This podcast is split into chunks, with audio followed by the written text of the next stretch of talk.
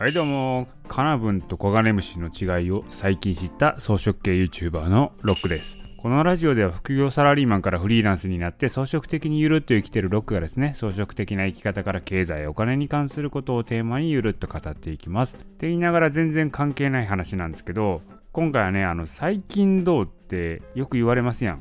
誰か久しぶりに誰かとったら、最近どうって聞かれるでしょ？あれ困りますよね。どうって何よって。これ何について聞いてるんよと。仕事のこと？生活のこと？なんなら人生のこと？どれっていうふうに思いません？っていうかね、この質問って聞く方もね、絶対興味ないんですよ。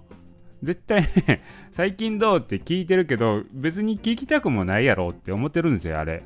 でもとりあえずバツナギで聞いとこうかみたいな感じなんですよね。じゃあそんなね、どうでもいい最近どうに対してどうやって返すのということなんですよね。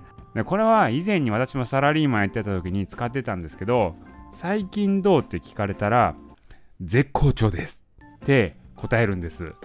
どんなに忙しい時とか大変な時でも、絶好調ですって答えるようにしてたんですよね。これ結構いいんですけれども、いいのはね、こう2つあって、絶好調って答えると、聞く方もですね、興味なかった質問だったわけですよ、もともと。でも絶好調って言われると、興味を引くんですよね。何なんか調子ええと。何が起きたんみたいな感じで、おっってなるんですよ。ちょっと印象に残っていいわけなんですよね。で、もう一つは、これね、絶好調って答えるのは、いい、実際いいと思うんですよ。最近どうって言われて、実際にめちゃめちゃ大変な時、心理的にやばい時とかあるんですけど、そういう時に、ああ、ちょっとうまくいってないっすねとか、ぼちぼちっすねとか言うよりも、絶好調ですって言った方が、すごい前向きになれるんですよ。だから自分は絶好調なんだと宣言することによってね、そういう風にね、自分自身をこう思い込ませる、そういう効果もあるんですよね。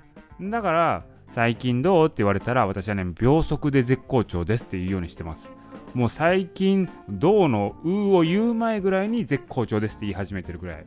だいぶ食い気味に絶好調ですって言えるようにはなってます。なので、まああなたもですね、どうでもいいこの質問ですよ。最近どうって言われたら、絶好調って返してみるのもいいと思います。はい、ということでね、今回は、これまたどうでもいいネタなんですけど、最近どうへの返し方ということでお送りいたしました。今回の音声は以上です。